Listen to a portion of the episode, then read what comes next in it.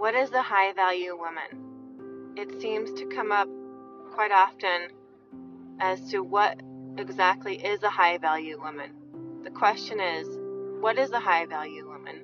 And how did she become this way? And it's everyone who identifies themselves as feminine, female, woman, she, her, a girl, young or old. And it starts out maybe when you start to realize that you can become the woman that you want to be. And not everyone can become this way because they listen to others and they listen to the negative thoughts in their own psyche and they don't believe enough that they can become this high value person that they want to be. Now, what is it that defines a high value woman? There are a few things. A high value woman can rely independently on herself to provide for her own financial welfare and her own happiness. She is as healthy and fit, confident and secure. She is happy with her sexuality and beauty and fitness, and she values herself ultimately higher than she maybe may have valued herself in the past and became that way through self discovery or by some miracle, some magic in her life. Maybe she's always been that high value woman, born of other high value people, mothers and fathers, and influences in her life, teachers, and coworkers, and other women who have taught her the way. Now, I think that what makes a high value woman ultimately is realizing that you deserve respect by being kind and smart. High value means you're not disparaging others and making yourself yourself feel better by making others feel worse is not not a not a math equation of taking away from others and giving to yourself. It's not that at all. Like I tell my girls who are very high value already, I've created these exceptional creatures already that make me feel intimidated most of the time because they are so confident in their intelligence, in their beauty, in the way they speak, and the decisions that they make. Their opinions are sound. And this is a, an aspect of their generation as Gen Zs that others, other generations, millennials, Gen X, baby boomers, and certainly probably not the, the silent generation ever had before. So I think a couple of things make up a high value woman, and it has a lot to do with this social media, modern social media reflection of the self, the looking glass self, you know, like learning in sociology in my in graduate and undergraduate school, that social media has constantly reflected back these thousands and millions of images of what an ideal woman should be, and they're going after it naturally in an authentic way if they're kind and smart and there's substance and meaning, meaning behind their thoughts and their beauty. A high value woman is respected not just because she's beautiful, but she's beautiful because she's respected for her confidence, her intelligence, and her power that she holds, and the value that she holds.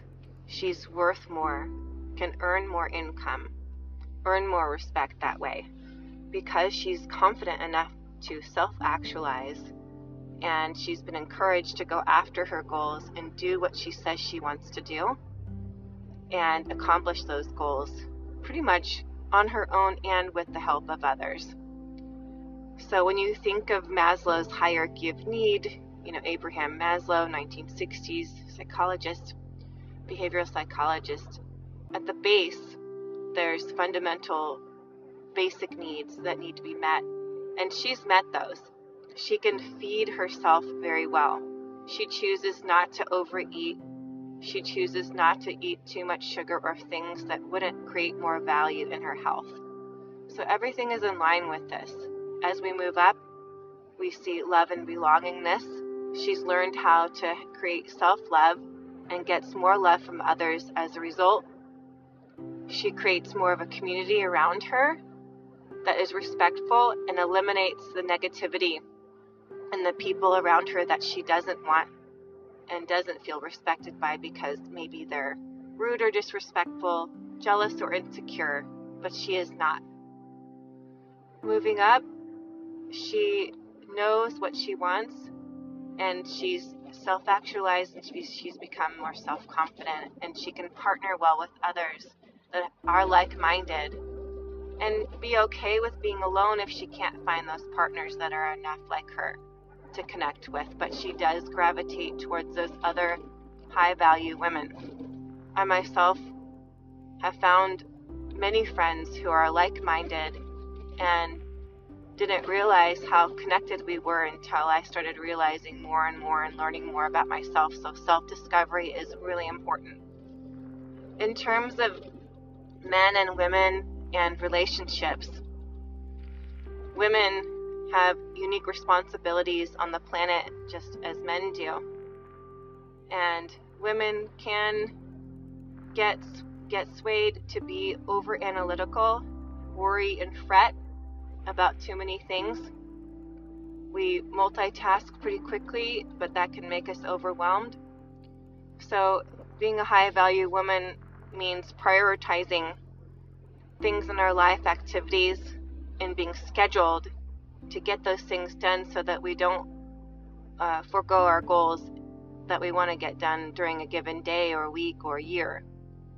And have smaller and bigger goals in mind all the time. These are financial goals, these are relationship and love goals, these are parental goals, family goals of being a good mom if they've got children. I believe these all make up a very high value woman. In relationships, she's not overly needy, but she draws in and attracts someone who needs her just as much as she needs them. She's a great partner. She's become the partner that she would like to be with and she doesn't sabotage the relationship or blame or gaslight the partner into manipulation and getting things from him just because she falls into weakness and negativity. That's not it. That leads to destruction of a relationship and potential divorce and the deterioration of a family unit. That's not it. So, the more we can become a high value woman, we can prevent the breakdown of ourselves, our health, our relationships, our family, our finances, our security, and build up everything that's opposite of that. It's like Einstein's theory of negation the opposite is the answer of the problem, but we have to face the problem. A high value woman, I think, is very honest and clear about her strengths and her weaknesses she is brave, she is kind, and she is clear about what she wants. She works on it every day. She also stays balanced and she maintains organization and forward momentum in her behavior. And that way, she keeps others around her that rely on her happy, healthy, balanced, and kind as well. And so, if we can move towards this high value woman perception of ourselves and persona, then we can continue to create a culture of women who are more independent, stand up for themselves, speak their mind without hurting people, without being negative. And that's one of the hardest things that a high value woman has overcome is getting what she wants, speaking her mind without overreacting, becoming mean, jealous, rude, insecure, and instead being kind, loving, compassionate, and caring in saying things in a way that are truthful to her, that are real to her, that she really needs to secure what she needs in her life. I could go on and on, and I will, in other podcasts and blogs and social posts. Stay tuned. This is just the beginning. Thank you.